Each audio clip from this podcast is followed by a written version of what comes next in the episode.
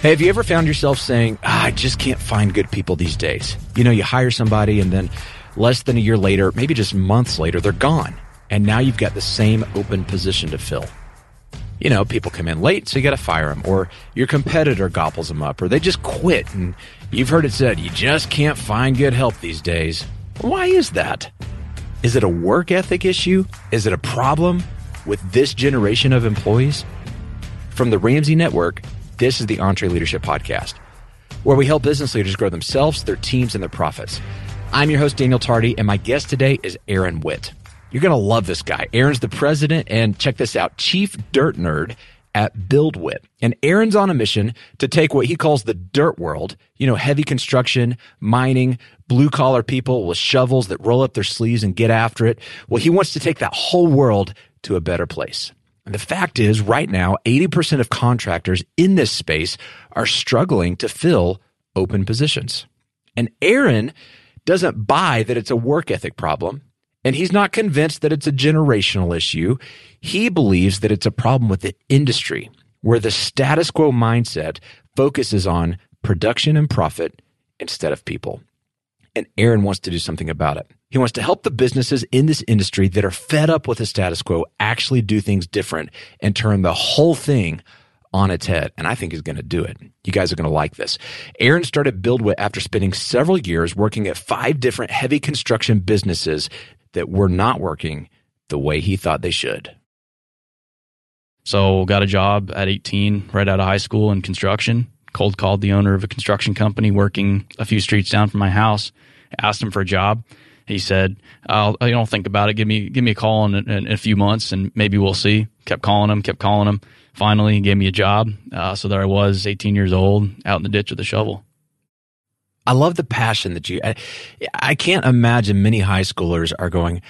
I want to go get in a ditch with a shovel. You know, I mean, most of them no. are trying to get their education and go the other direction and, and go to the white collar path. But I mean, you have this thing about actually rolling up your sleeves and doing the grunt work it's it's so much fun once you do it. it. There's so much satisfaction in it, so much pride. You, you just have more fun with the people you work with because you're all working hard and trying to make things happen and solving problems every day, working outside for, for better or for worse. You know, it could be hot, it could be cold, it could be beautiful. Um, there's just something about it that's always drawn me to it, always got me excited, and I've just chased it. Mm. So you're working in construction, right? And then you noticed – a, problem, an opportunity. There's something bugging you about uh, the the stigma around this space. So yeah, I, I, I worked for a few different construction companies, and I went to school for construction engineering. So I have an engineering degree. I don't know how it happened, but I, I passed all my classes somehow. They gave me the degree. They can't take it back now. It's in a safe in my home, so they have to come get it. I like it. But I I, I worked for a, a bunch of different construction companies. So I was raised um, everybody's every friend's dad was somebody growing up. So one of them, you know, Fortune 500 CEO. The next one, president of the biggest car dealership in the world. Um, they were all these really powerful guys doing all sorts of amazing things. And and I absorbed all these lessons. I saw these business owners, and I thought that's what I want to do. I want to. I just thought that was the natural progression. That because it was so normal growing up, that that I just thought that's what I would do too. So I wanted to start a business and I wanted to start a construction company. So to start a construction company, I needed construction experience. So I tried to go work for as many construction companies as I could while I was in school for construction engineering. Hmm.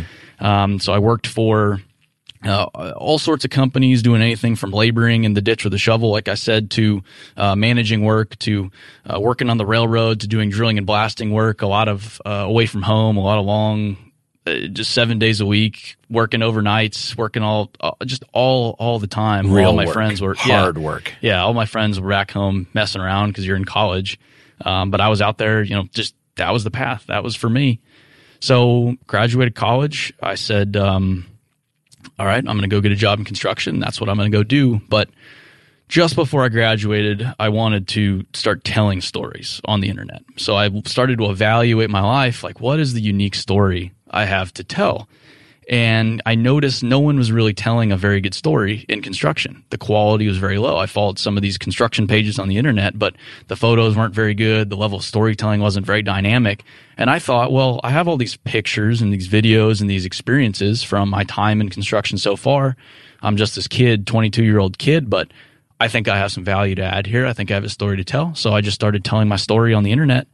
And uh, that's where it really started to to to grow was I started to notice that hey, there's no one doing this, and then hey, there's actually some problems here. There's actually some some workforce issues and perception problems that we think we might be able to address. I want to talk about. Uh, I, we'll talk about the problems in a second, but I, am yeah. just fascinated by it. There's not many people that in college have have the drive to go to school and then also take on all of this crazy work. I mean, uh, self-imposed, you know, self-inflicted. I mean, you, yeah. you just you just have a unique drive and enthusiasm to say, "Hey, let let me add this and and bring it on." Uh, not many people have that. Did you have somebody that instilled that in you? Was there a coach? Was there a mentor, or is that just kind of how you're wired? So it was absorbing it from all these all these people growing up. So I, I, I mean, I'm super fortunate with where I am. I didn't have to worry about debt. I didn't have to worry about a lot of things people have to worry about. And I grew up in a world that people just owned businesses. People just created whatever they wanted to create. There was no, it was just imagination at that that's point. If you wanted something, you could go get it. That's how I was raised. A lot of people aren't even raised to, to believe that that's the case. So they start behind from the very beginning. So I was in a really fortunate position. And then I had two, kind of a blend of two people. I had my father, who is not traditional male. He's, he's very loving, very caring, very thoughtful, very, very soft spoken, always making jokes um, just really, really loving father figure. And then I had my friend's father, who was uh, just a piece of work. I mean, just you could not please the guy. He'll never say good. He'll good job. He's just the traditional male. You know, he, he's climbed six of the seven summits and been to Antarctica, been to North Pole. I mean, he's just had this crazy life, built these enormous businesses worth more money than than I. I, I you don't know how much money this guy has because he doesn't show it, but you mm-hmm. know it's there. Still wears the same clothes he wore 15 years ago, though. Um, I worked for him in Montana. That's where I worked because I borrowed money from him. So he he lent me three hundred dollars for my uh, aquarium, um, my aquarium at the time. I wanted to take my freshwater aquarium to saltwater. So I was talking to him about it while I was at my friend's house, and he called me up that day after I left and said, "I'll loan you the money with interest." And so I'll give you the money now. I'll give you the few hundred dollars now in cash if you come up to Montana and work. You know, I'll pay you ten dollars an hour plus I think it was uh, maybe 30 dollars interest, you know, three hours interest, and then after that, once you pay it off, I'll pay you. So I went up there and I got that that work ethic instilled in me hmm. to at a level I'd never I'd never been exposed to before. So that's where I really picked up the just the backbreaking hard work side of things that a lot of people I grew up with never got. They never got that humbling um, while they were growing up that said, you know, hey, this is this is you think that's work? No, this is work, and this is you know, no one's going to thank you, mm. no one's going to care about you. You're just out there doing it. Um, so it was a combination of, of of having him, having my dad, being able to blend those two things, and then being uh, being around people that had, had done it my whole life. I'm curious what your dad thought. Was was he surprised by your career path? You know, so you're saying, all right, you're a tax attorney white collar world. Yep. I could just go to school. Dad, I'm going to get in a ditch with a shovel. That's what I want to do.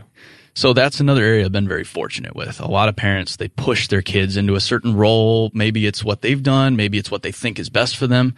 My dad, the only career advice he's ever given me is don't go to law school. Mm. Not because he hates being a lawyer. He loves being a lawyer. It's, it's so aligned with who he is. And it's just, he, he's so fulfilled because he loves his work. He loves the challenge of what he does. But he knew that I would hate it because it's so against my personality. He knew I couldn't just sit still from a very young age. He knew I'd, I'd hate what he does. So that was the only career advice. He said, don't, don't be a lawyer. Otherwise, he never told me what to do. How cool is it though that your dad, instead of trying to offset some kind of insecurity. A lot of parents do this. I mean, they, Yeah. they try to shape their kids not necessarily into who their kids need to be, but into who they want them to be to meet something that has to do with their ego and their insecurities. Yep. And instead of actually going, no, this is how my child's wired. Let me breathe life into that. Yeah. And it, it sounds like you really did that. he, he did it to a T, and I didn't really understand his his genius um, until recently when I, you know, he's just had to back away from me from raising me really, and, and just kind of kept me within within bounds, but just let me go. He hasn't he hasn't ever been there whenever I screw up or anything like that. And then my mother too, she's just let me do my thing. So hmm. she's never told me what to do. She's never told me where to go. She's never told me what time to be home. They've just trusted me to do the right thing. And when you when you trust your kid, I think you just it, it's a lot healthier than It when you have something. all these Yeah. restrictions. Yeah. Hmm. Yeah. So you you jump in and you're working these different jobs in construction. Yep. Sounds like you started realizing, man, there's some really cool people that are doing this stuff, but they don't have a voice. Absolutely. And and you really took it on yourself to give them a voice. and they the funny thing is they don't necessarily want a voice so they, they don't they don't their story's not out there because they have no desire to put it out there they're just they're the most humble people i know all the business owners we work with they're they're they're worth more money than most other people i've ever met you know some very powerful real estate people and doctors and all the traditional the people that you traditionally think have money some of the business owners we know have just more money than you know what to do with yet you'd never know it they don't they don't talk any differently. They don't dress any differently. They don't they don't act any differently. They don't sit at the head of the table. They're as humble as it gets because this industry, this work, it just beats you down and humbles you. It you can't have this enormous ego. Um, You see how a spotlight needs to be shined on this. I mean, it's not necessarily just the people, but it's the ideals, right? I mean, Yeah. it's what America was built on hard work, rolling up your sleeves, Correct. not being bougie. I mean, we've gotten really comfortable. We've Very. got all our creature comforts. Yep. You know, everything is on demand. Um, but there's this whole undercurrent in our country that nobody sees of really hardworking people who are busting their tail every day. Yeah. Yeah. And so that story, whether they like it or not, it needs to get out there because now they've gotten away with not telling their story for up until now. Uh, they've just been in the shadows and they like the shadows. Like I said, they're, they're, they're humble. They're, they're, they're just doing their thing and they're not doing it for anyone else. They're just doing it because they love to be there. If you don't love this industry, it's going to chew you up and spit you out. You're not going to make it very far. So they love being there. They haven't told their story. However, now these people have started to retire. There's these older people, the average age in construction, average age mining, average age in blue collar world, it started to creep, creep up, creep up, creep up. And now these people are retiring. They're leaving. And you don't have a whole lot of young people coming at the bottom. Hmm. So how do you solve that? Well, you have to get the stories out there. You have to educate people on what this industry actually does, how important it really is. No one, you know, despite all the technology, despite all the, the bouginess in society, no one could function without it. You couldn't turn the lights on. You can't shower in the morning. You can't drive to work. You wouldn't, you know, you want to talk about healthcare workers and how important they are right now. That's fantastic. They are important. But what's a healthcare worker without a hospital mm. or without power, without water? That's what we do. That's what we provide. You know, the three basic human needs, food, water, shelter. Mm. That's what this industry does. And it's not going away. You can't outsource it. You can't out innovate it. It's just, it's always going to be there. You always need people to do it. Yeah, there's a very practical component that we we take for granted. Uh, totally take it because it's just been established that this is just how things are. But we forget that it they, they didn't just show up these buildings that we work in and live in. No, you know, people in cities, we just think it happens. You turn the lights on, if you flip the switch, the lights go on. That's just how it happens. Well, it's not just how it happens. There's a lot of people behind just that reality. It's a privilege just to have consistent power. A lot of countries don't even have that. A lot of places all over the world don't even have consistent power. We have that. We've just accepted it as a basic right, a basic, uh, just human principle in this country. It's just not the case. So we go out and we see, I tell people we kind of peek under the hood of America. We see how it really works. We go to the steel mills. We go to the coal mines. We go to the, the tunnels under Chicago and we see what really happens beneath the surface to make all the prettiness that everyone else sees happen. Hmm. You know, one of the things we get a lot in, in feedback about this podcast is we'd like to have not just the the big names and thought leaders about leadership in the space, but real business owners just like you. We'd like to hear them talk about their business, how they started it, what they're doing. Yeah. You know, boots on the ground kind of thing. And so I'm I'm curious, like when you started this, what were the early days like when you have this dream and clearly this passion, uh, but that doesn't guarantee immediate success. What, what was some of the early struggle getting this thing off the ground? So when I, when I started, I went to work for a construction company, and then I went to work for a construction software company. They found me. I started posting on social media. It started to get a little traction. So they found me online. They said, "Hey, we have this program, you know, uh, all about trying to get people into the blue collar world. We want you to to run it." And I said, "That's awesome." So I went down there. I made it a few months. It, it just didn't work out. They they wanted to do it one way. I said, "Well, no, I think we should do it this way." And they said, "Well." We're the ones paying for it. So you're going to do it this way. And I said, all right, well, I'm going to go do it my way. I quit. Um, called my dad, said, Hey, dad, I, I quit my job, moving in with you. By the way, you know, I'm coming home Friday. I was in Texas at the time, packed up, broke my lease, moved in with my dad. So I didn't have to pay rent, no expenses whatsoever. And then sat there and said, All right, you know, I have this little social media following. I've proven the concept. People are hungry for these stories. Now I need to go find the stories. So I started reaching out to businesses, construction businesses online that I'd followed and just said, Hey, you know, this is, this is who I am. I'm this 22 year old kid. I don't know much, but I love dirt. I want to come see you guys move dirt. Can I come out and maybe take some pictures of it and share it online? Uh, most people said, you know, kick rocks. Some people said, come on out. Hmm. So I'd be driving you know, on a, a, just random Tuesday, now that I didn't have a job from Arizona to California, six hours, start at two in the morning, make it out there for sunrise, spend two hours on site, and then drive home, you know, in the afternoon. So I didn't have to pay for a hotel room or, or anything. It was just as bare bones as it, as it could be.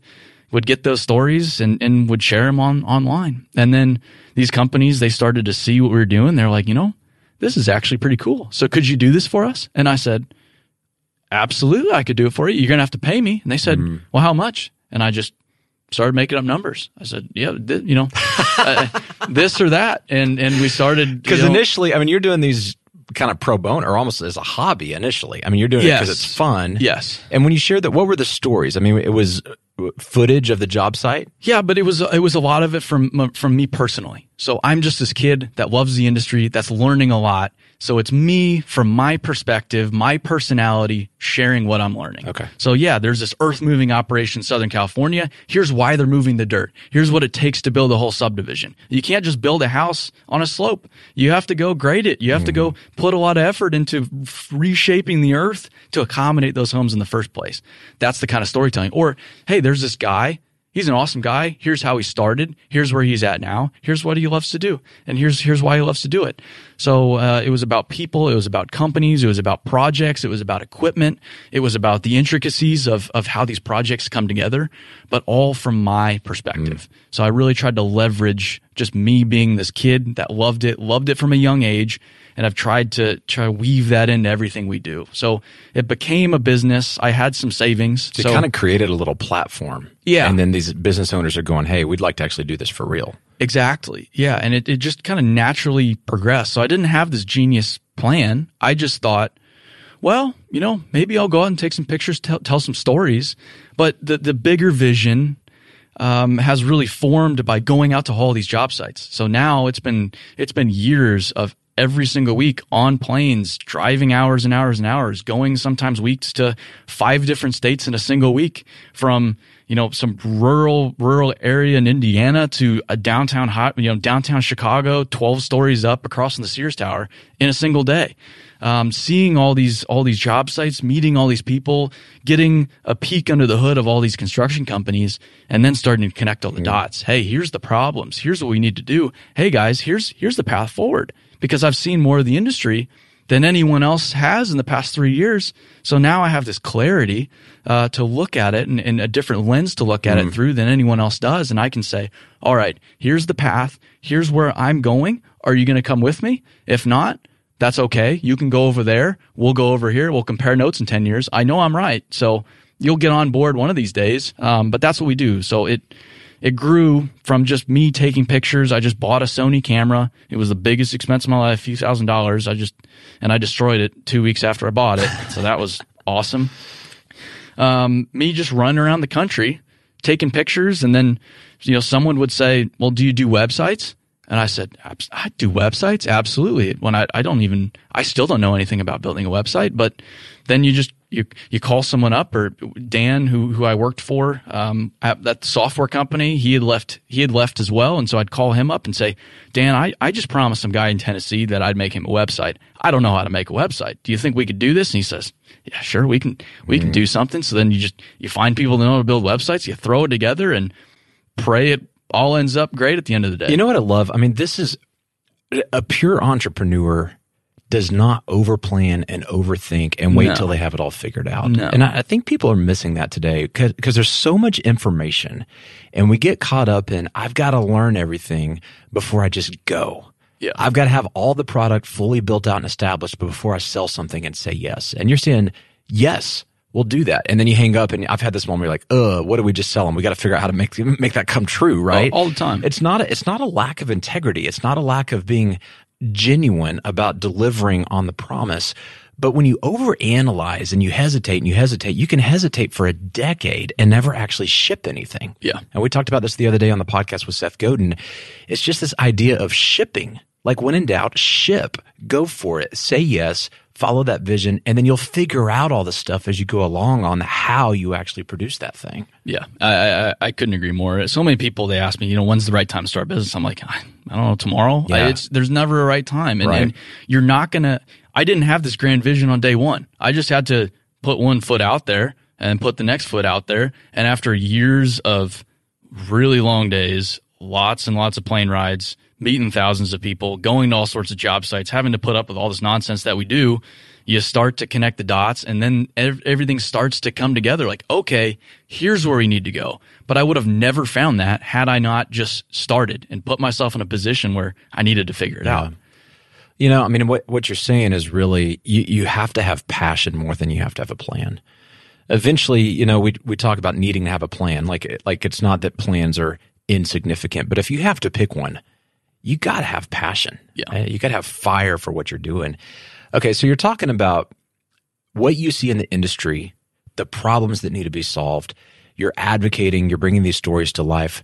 When you talk about in 10 years from now, what are you hoping happens as a result of what you're doing?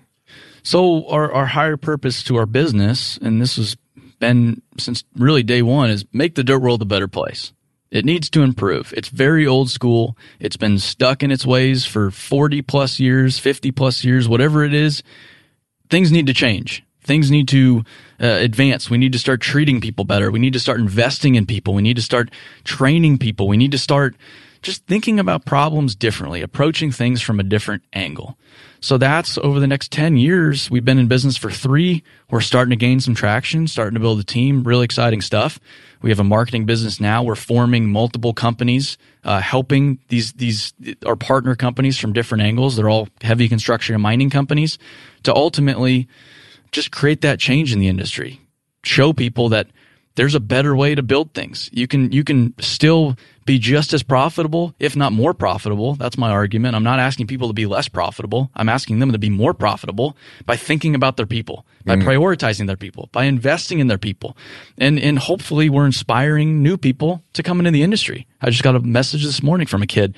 Hey, I'm, i just started, you know, a construction program and I would have never found this industry had I not seen your guys' stuff online. Mm. And that is worth so much more than any check anyone can write me. I mean, people are writing us hundred thousand dollar checks plus, quite more than that nowadays, and and the feeling of getting a, a check worth six figures still pales in comparison to some kid saying, hey, I'm now in this industry because of you, and yeah. I thank you. This right. is this is really amazing. Or some guy, you know, while I'm out on a job site, stops his bulldozer, gets out of his machine to shake my hand and just say, hey, I just moved my family from this state to this state because I because of you. I found this company. I'm here now. I love it. I can't. I couldn't be happier, and I just want to shake your hand. Thank you.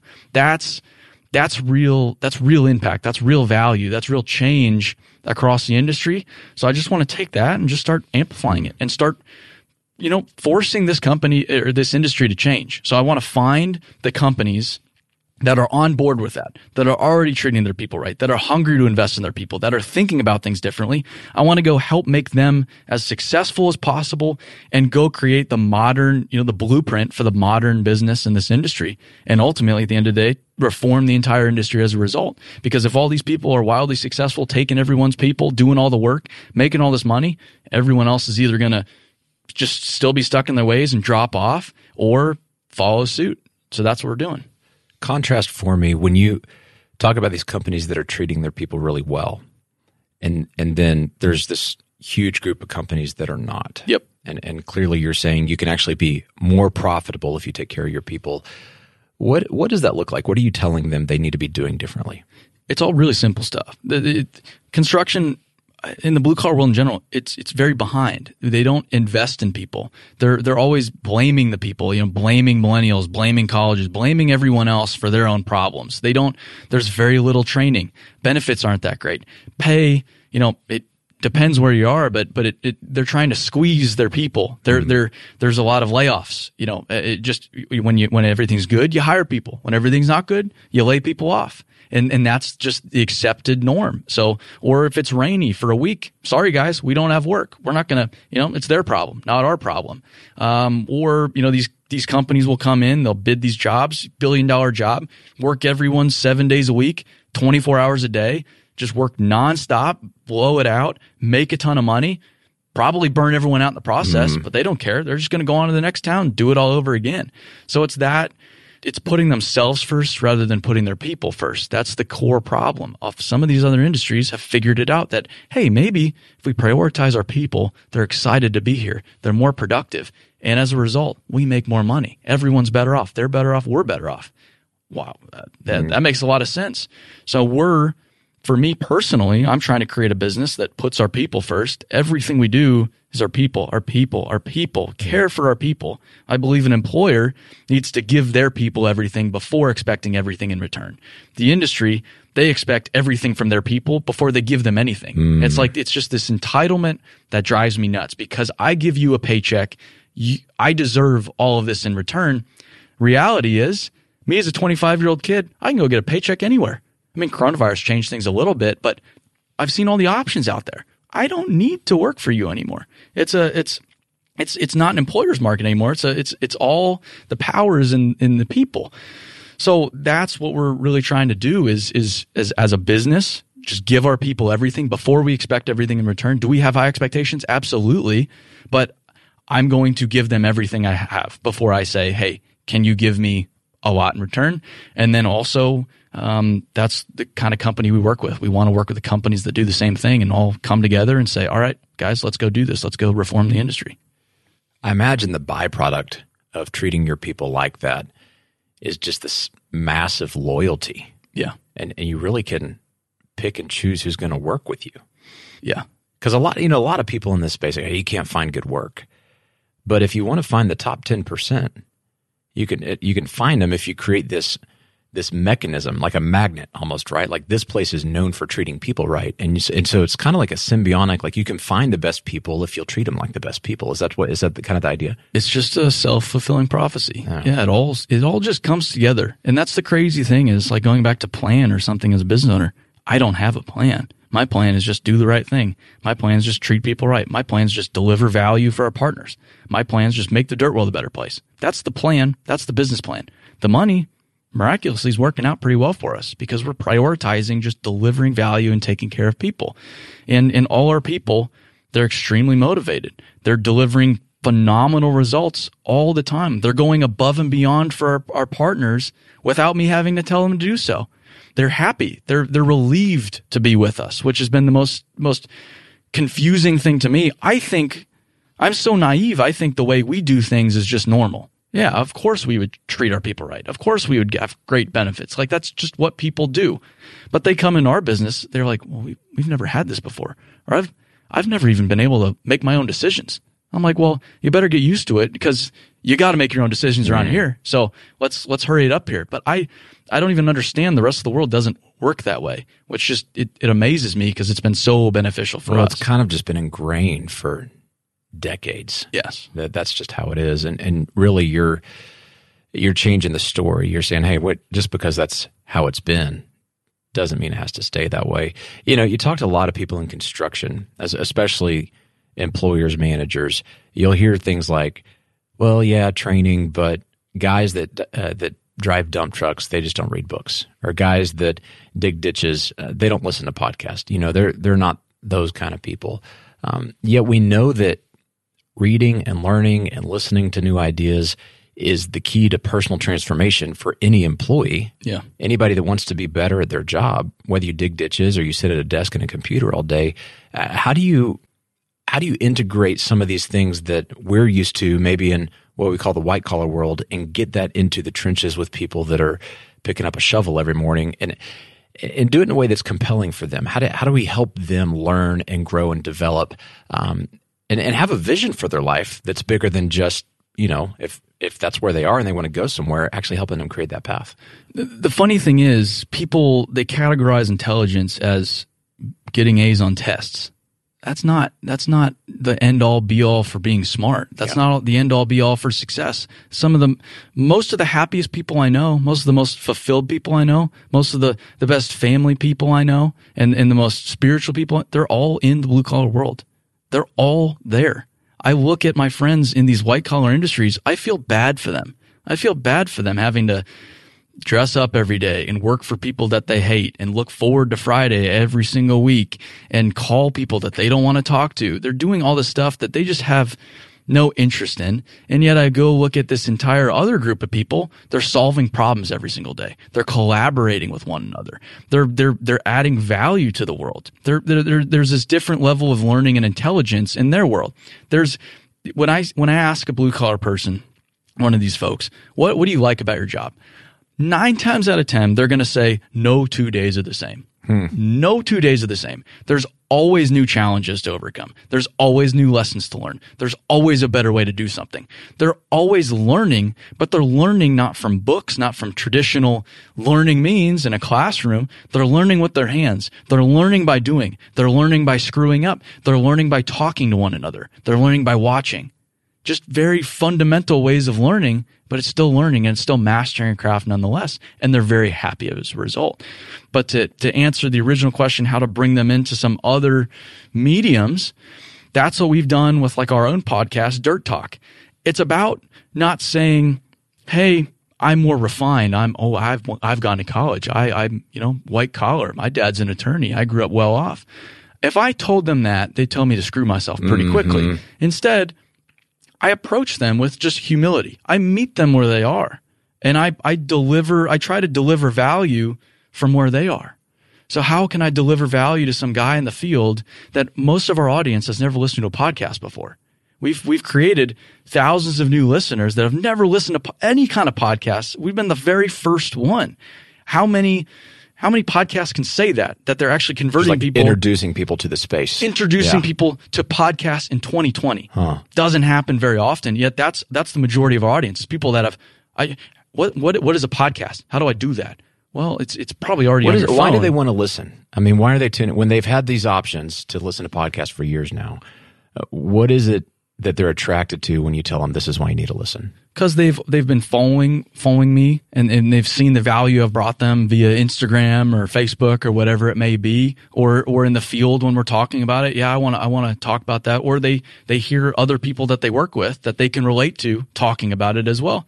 But we just have it's just dirt talk. I'm not trying to outsmart anyone. I'm not trying to provide a product for me. I'm trying to deliver value for them. Who do they want to listen to? Let's bring on construction business owners. Let's bring on operators. Let's bring on, you know, I'm working trying to get the Caterpillar historian on to talk about how Caterpillar was started and the history of these tractors and deliver them information about what they love and enjoy and have been doing their whole lives, but maybe they've never had access to. So that's that's what I'm trying to do is is is just meet them where they are and and deliver value from their perspective. So as a result of this following, you've got all these business owners in the construction space now calling you saying, Hey, we, we need some help. We need exactly. to find good people. We're trying to recruit, you know, passionate people that want to work at a place like this. It sounds like the ones that are already treating their people really well. They're raising their hand. They're saying, "Hey, we're one of those kind of companies. We want to join this movement you're creating, but but help us find the other people. Like you've got a megaphone with your podcast. Help us find the kind of laborers who want to work at an organization like this. Is that kind of how it's working? Exactly. Yeah. So I I joke when when we're trying to sell people in marketing, I say we're a marketing agency. Primary that's our primary business with a zero dollar. Uh, we don't spend any money on marketing because we just tell stories. And our, our, marketing strategy is telling the stories of the companies that we work with, not even talking about ourselves. I, I, I talk about it with my personality from my perspective, but I'm always talking about our partners. Like this morning, I, I posted a post about bulk equipment, highlighting why I just love their business model because it's so different. That's the marketing strategy. So now we reach millions of people every week with these these dirt photos that have never been on the internet before that not only people in the industry enjoy, but anyone can enjoy. Like my mom's always saying, "Man, that that that photo the other day was just something else." Hmm. That's awesome. I'm I'm getting other people. It's just it's cool. It's it's I don't have to work very hard to sell it. I'm not peddling legal documents. I'm peddling enormous trucks. I'm peddling huge earth movers, bulldozers, all sorts of fun stuff that anyone can get behind. So we're, we're putting that out there. People are seeing it and they're thinking, I want that for my business. And so they're reaching out to us and they, they oftentimes they say, we don't even know what you guys do, but we, we, we want that. So can you do that for us? And our sales process is, is more so it's it's a two way street. Them vetting us and all right, okay, well here's how the dollars break down. Is that going to work for our business? And us vetting them. We want to make sure that they already have a great story to tell, that they do treat their people right, that they are the future of the industry, that they don't already direct, directly compete with with a, an existing partner of ours. And so once we you know we have criteria, if everyone if they meet that criteria, we sign them on, we bring them into the partnership, and then we help them tell their story. But we turn down a majority of the companies that come our way because we only want to be working with those companies that are going to make the dirt world a better place long term. It would be really easy to compromise on that a little bit, especially when money's involved. But I'm, and Dan talks about this, you know, people have tried to beat us up on price and he just kind of, he laughs. He's like, you're not going to be able to beat Aaron up on price. I'm not, I was around money and I've, I've, I've seen it. Uh, I approach it. It's just a tool. I'm not motivated by it. I'm not enamored by it. I'm not controlled by it. It's just a tool to allocate it to create new things in the world and to save time and to, to generate value. That's how I see it. So turning down money is probably the easiest thing I do because it's just if it doesn't align, it's out. And it's a slippery slope. If you go down that path, you're tempted, even when we really need money, we've run out of money multiple times. Even when you really need that money, you're looking at that paycheck that would solve all my problems. You do it once, you can't come back from that and that'll jeopardize everything we're doing here. And I look at everything in a much bigger picture. Yes, we're dealing with hundreds of thousands of dollars and now millions of dollars now, but I want to go a lot bigger than that. So what's that decision really costing me? Is it really costing me that hundred thousand dollars or really is it really costing me that $10 million down the road? Oftentimes it's probably costing me that 10 million. And so I can look at that, do the math in my head. All right, that's an easy decision. We're out. And when we've turned, we've, we've taken on some of those bad deals that haven't gone well. We got we took on so many we just had so much stupid stuff happen especially the first year. We we didn't know this when we started on day 1. We had to learn it through some bad experiences. But every time you get out of the bad experience, this this new partner comes into play and it's just it's like this perfect marriage and you're just sitting there kicking yourself like what was I doing? Hmm. Why did I just trade? Why, why couldn't I trade this money for for just a little less money for something that's so much more enjoyable. So um, as a, as a company, being that disciplined has has been pretty easy for us. I've never met somebody that has this much fire and zeal and passion for dirt and people who work with dirt. it's, it's so, but it, and it sounds crazy if you've never experienced it. The funny thing is, we just had our company meeting here two weeks ago in Nashville. So everyone came in, we met in person. I think that's really, really important, especially for a young company. Mm-hmm. We need to meet face to face. We need to form this culture, especially going into 2021. Who knows what's going to happen next year? We need to be as strong as possible as a unit going into a year of, of quote unquote uncertainty, like everyone likes to say. So what I, I, I want to be that agency that really speaks the language of the industry. I want to give our people who've never been exposed to it a taste of it. So we talked to the local Caterpillar dealership and said, Hey, can we rent a few machines? And they said, come on down. That sounds great. So they, they rented us some skid steers, a little bulldozer, some excavators, And we took everyone down there. I didn't tell anyone. We told them we were going down the cat dealership for a, a team photo. We show up and we say, Hey, actually, we're spending the next few hours running these things. They'd never been in equipment before. Really? Mo- I, I mean, almost half our team's women now. So it's not even all these big burly dudes. We're, we're, none of these people have really been in the blue collar world. You should have seen their faces. They, they loved it. They had so much fun. They were laughing the entire time. They were, they were, it's more engaged as, as a single group than I've ever seen people before. And then they were talking about it after. And then they were saying, man, I just, I view everything so differently now. So people that have never been exposed to it, that didn't have any prior passion for it at all, they get a little taste of it. And then they're like, I get it. I get it. This is really, really something. So it's not that I just, I do love it and I've always loved it and I'll, uh, this is what I'm going to be doing, but it, it's something that anyone can love, anyone can enjoy, no matter man, woman, child. Yeah. It's just across the board cool. Hey, your small business has a lot of the same challenges that mega corporations do, but without a huge finance team to solve them. I mean, who has time to juggle different apps and programs to manage your cash flow? Well, that's where Found comes in. It's business banking plus easy to use financial tools, all to simplify small business finances. Found has all the features you want in a business bank account and none of the stuff you don't. No minimum balance, no opening deposit, and no hidden fees. You can sign up for Found in just minutes. It's easy to access on desktop or mobile, and you can customize your account to organize and manage your funds. Plus, you can create and send free invoices right from the app so you can get paid quickly and easily. It's time to move on to better business banking, designed to help small business owners succeed. It's time for Found. Get started today for free at found.com slash entre. That's found.com slash entre. Found is a financial technology company, not a bank. Banking services are provided by Piermont Bank, member FDIC. Here's a math refresher. There are only 24 hours in a day, so you and your team need to streamline time consuming tasks to focus on the activities that make money. Smart businesses are realizing that to reduce headaches as they scale, they need NetSuite by Oracle. NetSuite is the number one cloud financial system, bringing accounting, financial management, inventory, and HR into one platform. With NetSuite, you can reduce IT costs because it's cloud based. You can cut the cost of maintaining multiple systems because you've got one source of truth. It's a big deal. And you improve efficiency by bringing all your major business processes into one platform, saving time and cutting manual tasks and errors. So join the more than 37,000 smart companies like Ramsey Solutions that have done the math and are boosting their efficiency with NetSuite. And right now, you can download NetSuite's popular KPI checklist designed to drive the right behaviors for your business. Absolutely free at netsuite.com slash Ramsey. That's netsuite.com slash Ramsey to get your own KPI checklist. I mean, you really have this this gift of introducing people, right? Showing people things that you have a vision for something.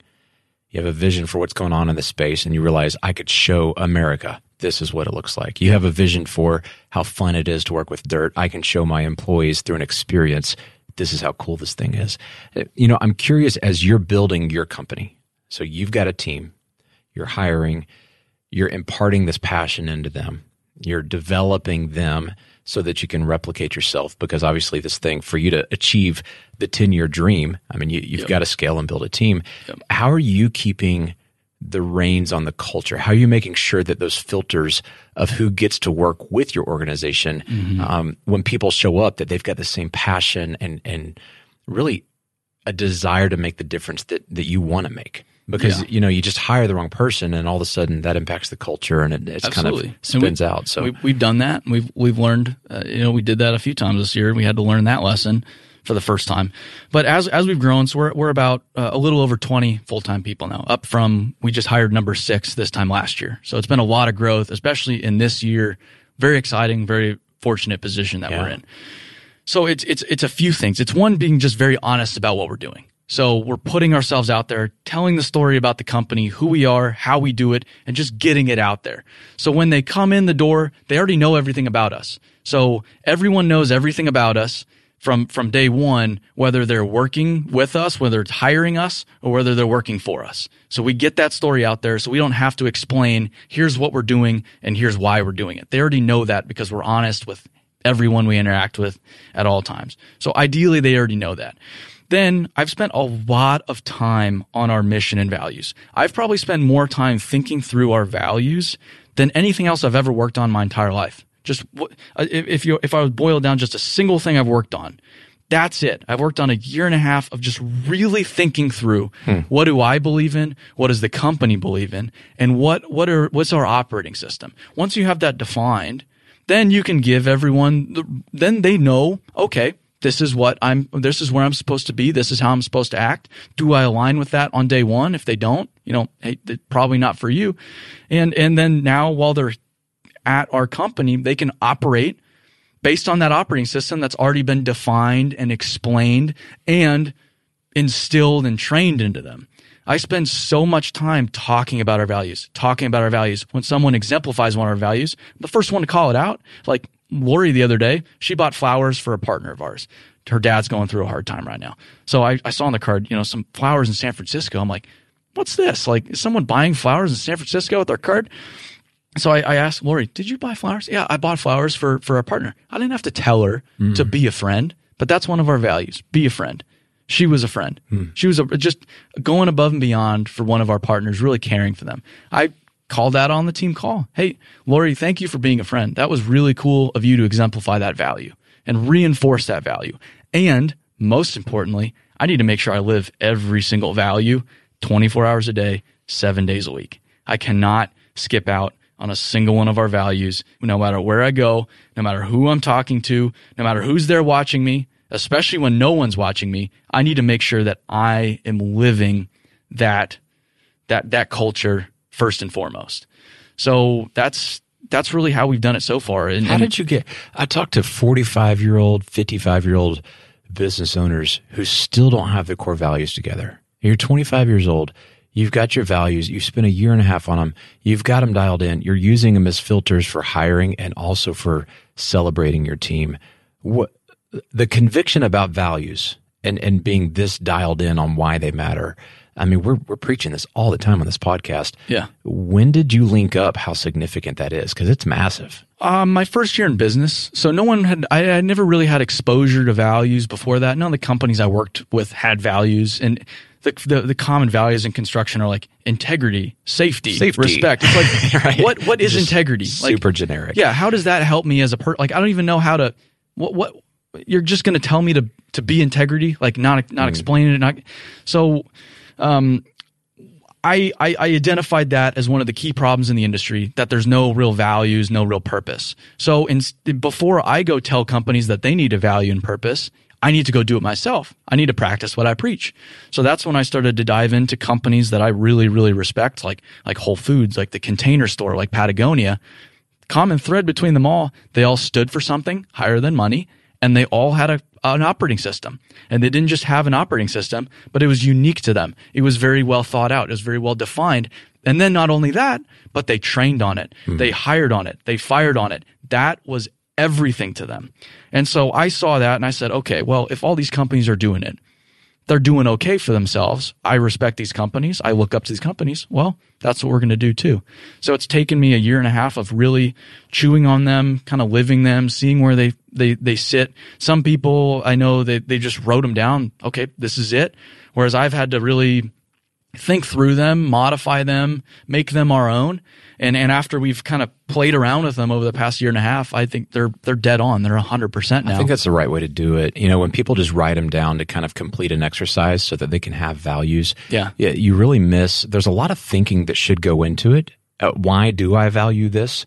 What am I willing to walk away from business for? We talked about that earlier. Yep. You know, your inner core convictions you kind of have to think through some of your own stories and experiences, even how you grew up, what you've always, you know, cared about in the world, things that drive you crazy.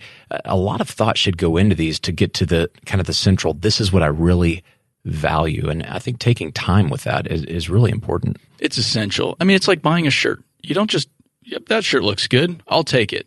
You're going to probably go try it on. Like make sure it fits, make sure you look good. Like that's hmm. what you want to do. Your values. You want to okay, I I think I like that, and then you want to go try it on. You want to go see how it plays out. You want to talk to people in your organization. You want to.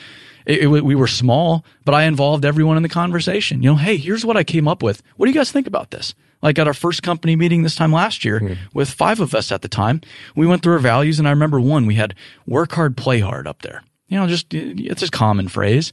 We all discussed. We were like, that's not really us, you know. it- And the the more that morning, you know, three or four or five of us were up at five in the morning, you know, going for run in in the cold, dark Nashville morning. Like, no, we just we don't really play hard. We just kind of work, and we're just we're just quiet, and we're just doing our thing. Like that's not really us.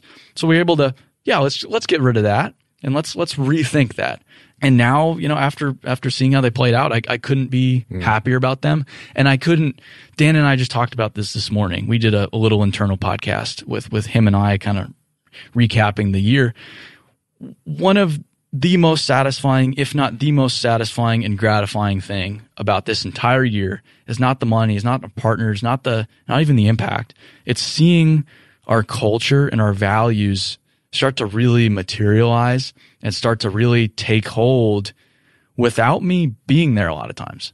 People just mm. doing things that I would like them to do without me ever having to even hint at it. It's just happening because we've spent so much time being intentional about it from Yes. day one. And that's a big thing for me too is we're investing very heavily at the front end. We're spending a lot of time on that core foundation because we know we want to scale aggressively. And so we're preparing. I'm looking at it like we're already that $100 million company. So I'm creating the infrastructure to accommodate that $100 million company. So when we grow to that, it's not, it's going to be painful, Right. but it's not terrible and it's not excruciating Well, you won't way. have to reinvent yourself to get there. No. Right? I mean, you got to reinvent your leadership. You got to transform personally, but you don't have to reinvent, like you're saying, the operating system. And so many companies grow in spite of not having an operating system. Yep. Then they get to 50, 100 employees and they're dying. I mean, they're not dying from a cash flow standpoint, but they're just, they're just bottlenecked on their growth and they're miserable. And everybody's, there's all this infighting and nobody knows what to mm-hmm. do because they don't have that operating system. And I think it's so key what you're saying, like get this thing early. And then the fruits of that. I mean, the, the whole thing of like people are making the right decision without me there. I'm coaching leaders all the time on this idea of advancing decision making to the front lines. Because if you have to make all the decisions as the leader, you're screwed. Because the bottleneck on your business is going to be your calendar and your time, and that's going to run out. Totally. But if you can, what what you're talking about is, hey, here's how you make decisions based on values, and so you, in a way, you have made the decision as the leader. You just don't have to be there to execute on the decision. Absolutely. Somebody's executing on what you value. Well, and one of our values is make decisions with an, with an exclamation point. Hmm. You are empowered. It's so important making decisions around here that it's a value. You're empowered to make decisions. You're not only empowered to make decisions, you're expected to make decisions. That's a basic expectation of working here. And it's accompanied with a quote uh, by, by, I believe it's Roosevelt. In any moment of decision, the best thing you can do is make the right decision. Next best thing you can do is make the wrong decision. The worst thing you can do is make no decision. So I try to educate people on if you're doing the right thing, if you're doing what you genuinely believe is right, it turns out to be the wrong thing, we're behind you 110%. So we'll go to bat for you every single time. I would rather you make the wrong decision, assuming you were doing what you thought was right, than make no decision at all. A lot of business owners, I think we hear that. We like the idea of advancing decisions, but it can be hard to trust that it's going to be the right decision or that someone's not going to make a decision that embarrasses us or screws up a deal with a customer or whatever. And, you know, I think you have to be willing to take on some mistakes. Absolutely. You know, because otherwise, how do people learn? How how do you develop that trust to really lengthen the rope and say, "Hey, you've you've got the autonomy to make the decisions. I'm going to have your back," uh, without walking away from that conversation going, "Oh God, I don't know if I can trust them to do that." Yeah.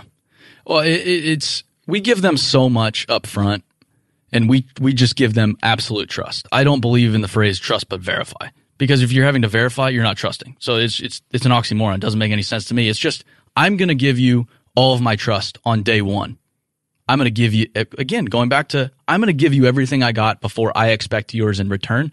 And when people see, wow, they really are they really are trusting me, then they have that then then now the onus is on them that I better not screw this up. I better not take advantage of this. And but you have to, from a very genuine sense, give them that trust. And and this is where my age comes into play and is an, an enormous asset. I'm 25 years old. I don't know what I don't know. I'm very naive. I'm very ignorant. I don't even know what I don't know. I can't tell people what to do. I just I have to trust them. I don't have a choice. I can't tell them how to do their job because like I was joking about earlier about building websites, that's not a joke. I don't know how to build a website and yet that's an enormous part of our business is developing websites. I don't know how to do it. I don't need to know how to do it. We have great people that know how to do it and I trust them to do the right thing. And and so now I, I'm not I'm not messing with people. I'm a, I'm I really am having to I'm I'm trusting them genuinely, mm. and then I'm also having to trust them because I don't know how to do what they do. I love the way you look at it. I'm I'm curious how you look at what you do do. Like what's the thing that only Aaron does or only Aaron can do when you're so good at delegating all these other things? I mean, cuz you you clearly play a central role. Yeah. What is the role? What I'm good at, and I've thought about this a lot, you know, early on, the role was everything. I was the guy. And people think that is the business, is just me running around taking pictures. Now that's that's almost none of the business anymore. That's just for fun. What my my role is is two things. One, here's the vision. Here's where we need to go. Here's why we need to go there. Here's why this is important. Lay out that higher purpose and define it and, and allow people to almost see it and feel it before it's reality and, and make sure the ship is headed in that direction. That's one. Two, operate the business. I'm very good at operating a business. I'm good at, at making sure the accountants are where they need to be, the contracts are where they need to be, the, the insurance is squared away. I'm creating the business behind the scenes that most people don't even know exists at our company to make sure that they can just do what they're good at. If they're a developer, we bring you in, you be a developer. That's what you're good at. That's what you want to do. That's all you need to worry about. Everything else is taken care of. So you don't have to worry about it anymore. We hire a lot of people that, that go off and be freelancers. Being a freelancer, it sounds so cool. Wow, I'm my own boss. I can do whatever I want. They do it for a little bit and then they start to realize there's a lot of stuff here that I didn't really think about that I have to worry about that like accounting and, and I don't know. I have to go sign this contract. I don't even know what I'm signing or what's what's an NDA or mm. insurance. Like they don't realize all the infrastructure that they need. So then they come back into our business, and I just say, "We're hiring you to do what you're best at. Everything else is taken care of. You don't have to worry about it." So that's that's really my role now is is selling the vision, selling it to the industry, selling it to everyone that does business with us, selling it to our people. It's just sell, sell, sell. Here's the vision. Here's the vision. Here's the vision. Nonstop. That's all I do. And then make sure the business is where it needs to be. The dollars are where they need to be. Legal is where it needs to be. Everyone's protected. The business is safe. I'm doing estate planning right now because what if I what if I go get hit by a bus tomorrow? I want people to know that even if the guy goes away, everything's still intact. Mm. It's still there even even as young as we are. So so I'm really spending a lot of time operating the business and then uh, and then setting the infrastructure in place. We spend a lot of money on accountants right now, a lot of money on lawyers that we don't need to, but I know that infrastructure needs to be there to go where we're headed. You talk about vision, sell the vision, sell the vision, sell the vision. How do you define vision and, and vision casting? It's just telling people where we're headed and why we're going there. Huh. Um, it's really just sharing the insights that I've learned because I'm the guy that's seen all the job sites and met all the people and has been able to connect the dots. It's just sharing those realizations with everybody. Here's what I've learned. Here's why I've learned it. Here's where the industry needs to go. And here's why. You have to you have to you have to show people where we're going and you also have to give them that why. Why are we doing it? Why are we going there? What's the benefit to me, to the industry, to our partners, everyone involved? What's that what's that why behind it? So it's that. It's just defining where we're going, why we're going there to everybody. Like early on in the business, that first year, we weren't actually selling a product. I was selling me. I was selling my vision. That that's why people were buying from us. They were buying services that didn't even exist. That had no there was no portfolio. There was no data. There was no ROI I could point to, and yet people were giving me their money because I was selling the vision, because I was that excited kid they might have seen some a little bit of them in and, and maybe he is onto something or uh, I actually agree with them like that that's a good point Um, so they were they were buying the vision, and all the people coming into our business too. I tell them there's risk to be here. We're not this big company that's safe. Nothing we do safe. We're growing very aggressively. We're responsible. We're in a very financially responsible position, and we share finances internally, so they know that for a fact. But nothing we do here is safe.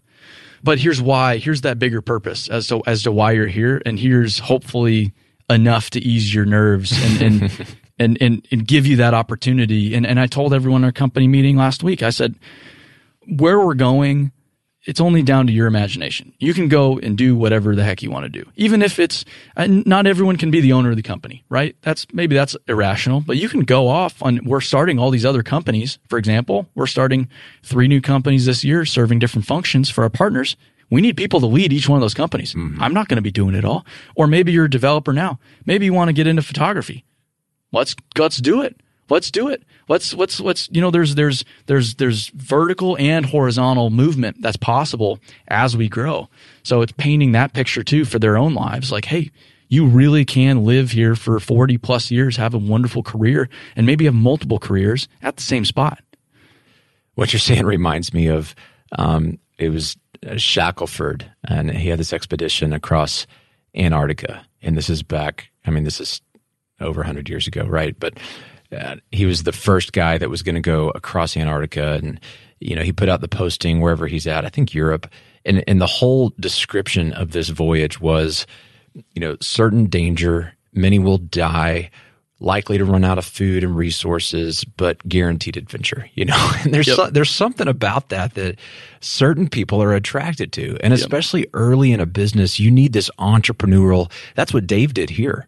You know, we didn't have a lot of money, a lot of resources, but he hired people who effectively were business owners. And he said, Hey, I'm going to give you a piece of the action. You come in and you build this area out. I'm going to pay you like an owner. You're taking all the risk, but we're going to celebrate on the upside and mm-hmm. you're going to build this thing together with me and we're going to go it's us against the world you know and and you need the right kind of people you don't need yes man for that stage of it you really don't need that ever but yeah. especially when you're getting something off the ground you need people who are entrepreneurial it sounds like you're creating a very entrepreneurial environment absolutely i just want you know find the right people get out of the way yeah make sure they understand the vision give them the the tools that they need train them up to speak the language of our industry but ultimately, just get out of their way. Just let them do what they need to do.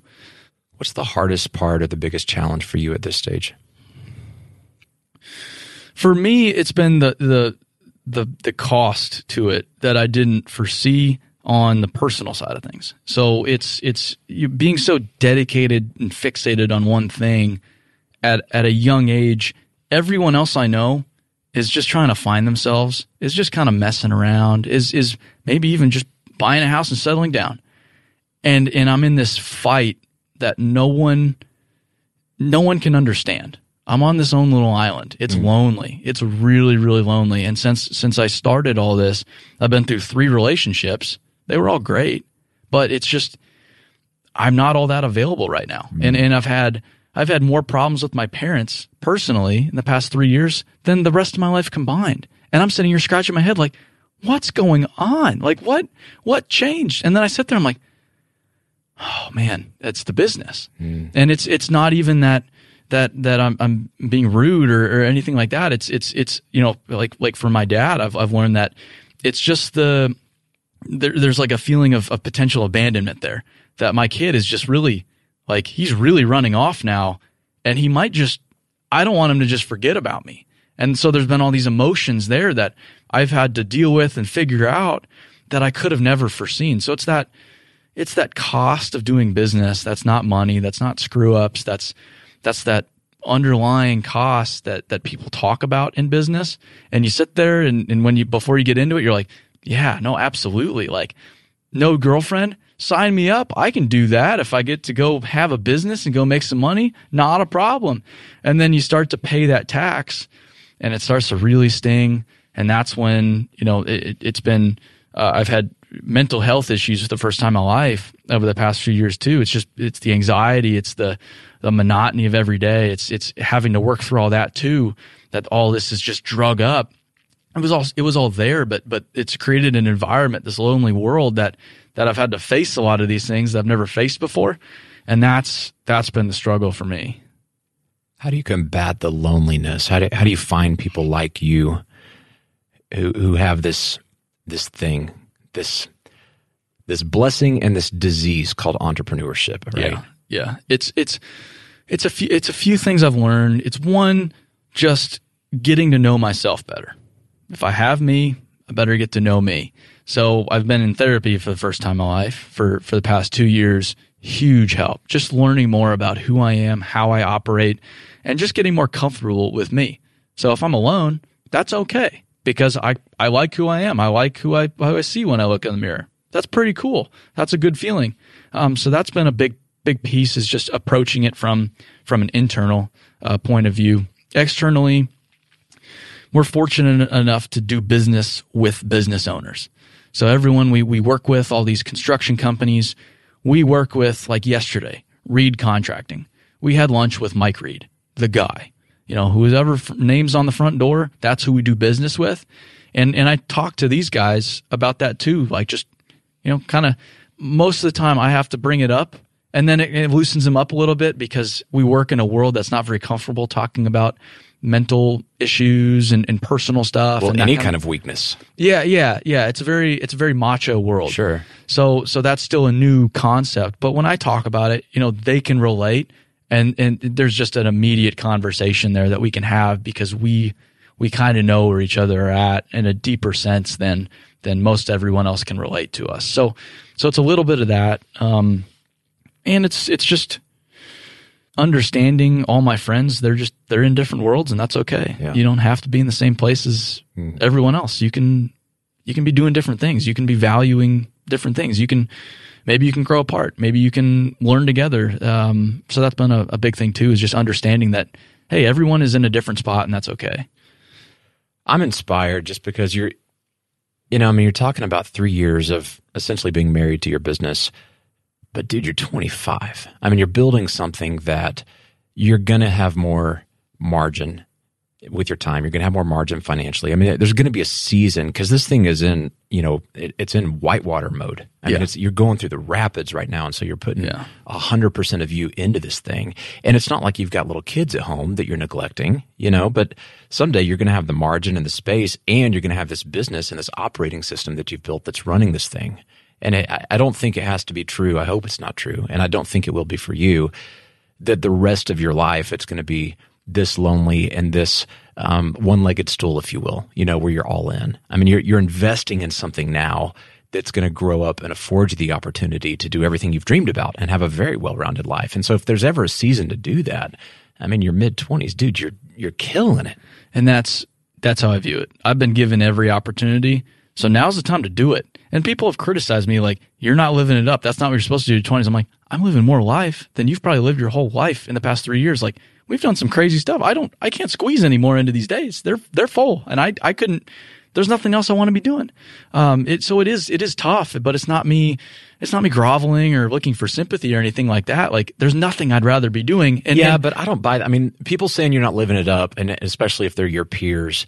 I mean, there's probably some jealousy. There's probably some, I don't get it. I can't relate. Yeah. But you talk to people in their 40s and 50s who are going, oh, I lived it up too much. I wish I had gotten started earlier on simple things like investing because of compound interest, simple things like learning how to grow myself as a person in my career path, starting a business. I mean, you waste all this time in your 20s if you're not careful. And then you look up and you got a family and the kids. And uh, most people my age can't do what you're doing right now Yep. without losing something they really care about. Yep. And so I think there's really a principle here. And the earlier you can start on investing in the right things, the uh, you just have so much more runway to set your life up for success and to bless that many more people. You know, because I know you're not doing it just for you. I mean, you really care about these people. Yeah, it's it's, and I've been focused, and a lot of people my age they they compare them to me, which has been another thing that's deteriorated relationships. Is they they compare, and and wow, you're just so far along, or this and that. It's like, well, I've been foc, I've had the opportunity to focus on one single path since I was 18 years old.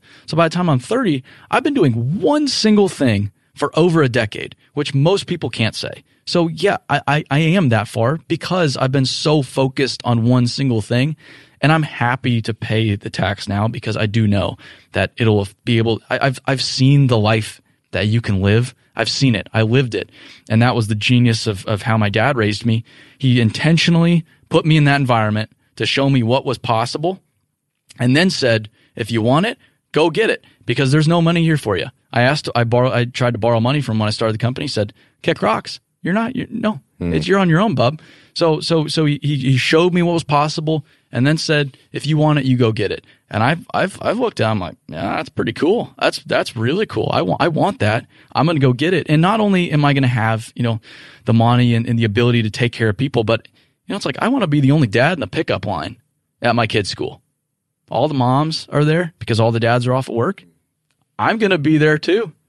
I'm going to be there too, picking up my kids because I've paid the tax up front.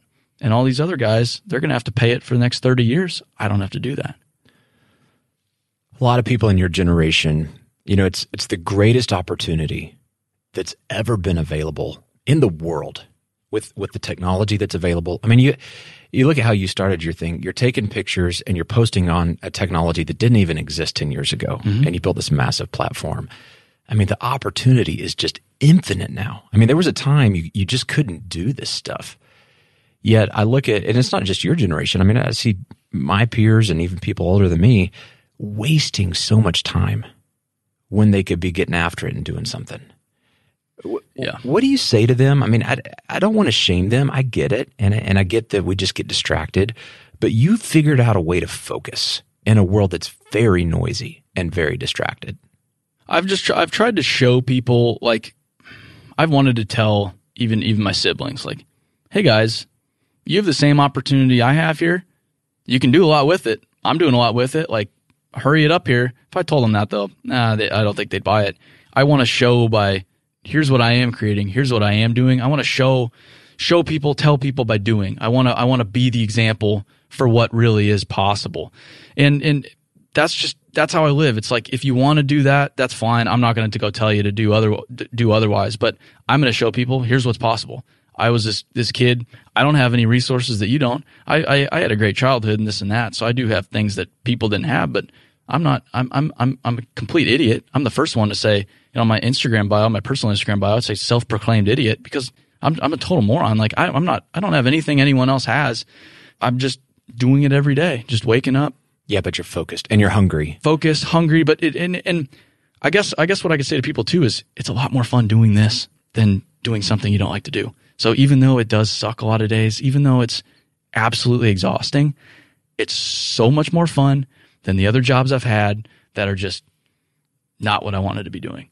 So I wouldn't trade anything for it. And it's, it's just, it's a much richer lifestyle that I lead right now that I couldn't even imagine for myself a few years ago that I wouldn't trade for anything. So it's, it's worth the additional effort, but some people just don't want to put in the effort.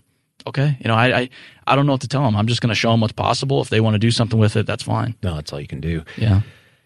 As we wrap up, you know, hundreds of thousands of people listening to this podcast, most of them small business owners just like you. Based on your journey, uh, what's the one thing, what's what's the message you want small business owners to hear to encourage them, equip them, and, and what we need to be doing right now as leaders in this country? Caring for people, looking out for people, thinking about people, investing in people, letting people make their own decisions, just I think a lot of people are, are afraid right now. I think a lot of people are lonely right now. A lot of people just need that that care, that love, that I've never subscribed to the rule with fear mentality, you know, just just crush people and and I want people to be afraid of me. When you need to be tough with people, I, if you got to be straight with someone, you can be straight with them. You you can't just be too cushy and lovey mm-hmm. and man, I just I really love you and and shielding them from from reality at the same time, but um, people just need care, they need love, and they want they want to feel important and they want to feel part of something. So if you can if you can create that for them, if you can give them that little bit of security right now, I think it goes a long ways, and it's gone a long ways for us. It's it's this year we tripled. So we tripled revenue this year, and we, we grew our team more than that. No debt, no banking relationship, no investors, still have 100% equity. And we've done that because I think our people just, they believe in what we're doing. And they believe in what we're doing because we have cared so deeply about them every single day since day one. That's been my priority. And now it's starting to pay off as a result. Even if, if we, even if we didn't want to grow, I could my people were happy and they knew I cared about them, they'd be serving my customers better. They'd be creating new ways to do things. They'd be generating new value and, and, and just adding more to the business than what would previously be there otherwise. So that's, that's what I would say. So good. Aaron, here, I gotta, I gotta preach at our audience for a second. Quit dogging millennials, people, because they're full of people like Aaron yeah, there's some crappy people out there, and that, that's true in every generation. But Aaron, I mean, you're you give us so much hope for our country's future. You give us so much hope for entrepreneurship. You give us so much hope for the next generation of, you know, people that want to make a difference in the world. And I don't think it's a millennial thing. I don't think it's a generational thing.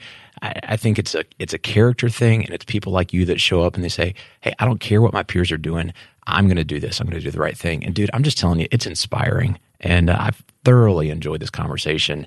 Uh, I just, I'm going to be thinking about this for days because I mean, I, it's not often somebody comes along and just, they have this clear vision. They have this clear of values. They know where they're going with their life, the season of life that you're in. And, uh, dude, you've got a bright, bright future. So thank you for sharing today. It's it's been a blessing. I appreciate it. I, I joke with my dad. I tell him there's still plenty of time to mess it all up, though. That's so, true for all of us. Yep. So uh, yep. you, you, got the humility there. Keep keep the humility. That's how you don't mess it up. I know a lot of people are going to want to check out your Instagram and see these uh, this content stuff that you're putting out, what's the best way that people can find out more about you? Uh, it's just at BuildWitt on Instagram, B U I L D W I T T. Um, if you don't want to be spammed with bulldozers, I'd suggest not following because that's all it is. Don't expect anything else. And then Aaron Witt on LinkedIn, um, sharing blue collar stories every single day of the week. Aaron Witt, great to have you in the EntreLeadership Studio. Hope we can have you back sometime. Thanks, man. Thanks. Appreciate it. After hearing that, you know what my first thought is? What's your excuse? I mean, come on. Here's a guy, he's 25 years old. He's got his core values. He's got his mission. He's got his operating system. He's got his accountants and his attorneys. He's hiring people. He's got his platform and his social media. He doesn't feel like he has to know it all because he doesn't, but he's winning. Oh, and when's the biggest growth he's had? In 2020 when everybody else is on the beach sucking their thumb, whining about the economy, whining about the pandemic. Like, here's somebody who's not going to be denied. I think I felt some healthy conviction just talking to this guy. And as I've reflected on the conversation, I thought, you know what he has? Yeah, he has passion. And yes, he has youth, and there's some energy that comes with that. But what he really has is focus. He is laser focused on a 10 year vision on how he's going to disrupt an entire industry. And you know what? I think he's going to do it. I mean, the look in his eye. I wish, I wish you guys could. You should go to YouTube and look. I mean, the look in this guy's eye. He's got the the eye of a tiger. Like we hear that phrase, we throw it around. Like he actually has it. Like he's just not going to be denied. And he's not a big burly dude. Like he doesn't have the physical presence. But man, you talk about heart. I mean, you talk about somebody you want to follow. Like, I want to hang out with this guy more because he's contagious, his energy and his passion. But he's also humble. He also understands it's about people. When your burning desire is to help people, not just make a profit, but to help people and to do it in a big way, and you can find out where people are being marginalized and people don't have a voice, and you give them a voice and you bring your leadership to those conversations, man, you're unstoppable. That's where Aaron's at. And I hope in hearing this conversation that you evaluate where are you at? Are you fired up right now? Or are you just kind of going through the motions? And you know what? If you're just going through the motions, it's okay that you got to that space because we all do. It's just not okay to stay there. It's not okay to live there because you have too much to contribute. And I hope that in that hearing Aaron's story today, it was a good reminder of that for you. Oh, God bless America. What an incredible, inspirational conversation. You know, like Aaron said in our conversation, you got to hire great people and you've got to hire people to your values you got to make sure you use your values as a filter. We're so huge on hiring and how important hiring is here at EntreLeadership. You guys hear us talk about this all the time. One bad hire can cost you tens of thousands of dollars, but the right hires are what actually build your culture and help your mission excel. That's how it works. It's why we put together the 12 step hiring guide. Now, these 12 steps are the same 12 steps that every person I've hired here at Ramsey Solutions. I've hired hundreds of people here at Ramsey. I've gone through all 12 of these steps for every person I hired. So has Dave Ramsey. So has everybody on our operating board. It's the recipe. It's what we actually use. It's not a piece of content we put together so we can have a thing to give you guys. It's our freaking plan, people. So we're giving it to you for free, for fun, because we love you. And you need to make sure that you're hiring good people. So to get this free guide, just click on the link in the show notes. Hey guys, I hope you enjoyed this episode of the EntreLeadership Podcast. And if you did, share it with somebody. And what an inspiring conversation to share. And look, thank you for helping spread the word. It's not lost on me that the way this thing grows is you send it to your friends and business colleagues. We we hear all the time, every week someone says, "A friend of mine just shared this with me. Where have you been?" So thank you for helping us really grow this thing. That's what it's all about. Also, this is cool. You can now watch interviews and highlights of the EntreLeadership podcast on YouTube. So be sure to follow us over there. Now, look, if you're a small business owner between about two and 200 team members, we'd love to have a live conversation with you and get your feedback on the show, ask you a few questions, and figure out how we make it even more valuable for you. To set that up, just click on the link in the show notes to fill out a quick survey so that our team can call you and set up a call with our, our producer, the man, Tim Hull. You can actually, you hear his name all the time in the closing. You can actually speak with Tim, and he actually wants to hear from you on what we can do to improve. No, you can't say get rid of the host, Daniel Tardy. That's not on the list. But everything else is on the table, people. Follow us on social media at EntreLeadership. You can also follow me on Instagram at Daniel Tardy. We'd love to hang out with you over there. This episode was produced by Tim Hull. It was edited and mixed by Will Rudder. I'm your host, Daniel Tardy. And on behalf of the entire EntreLeadership team, thank you for listening. Until next time, keep learning and keep leading.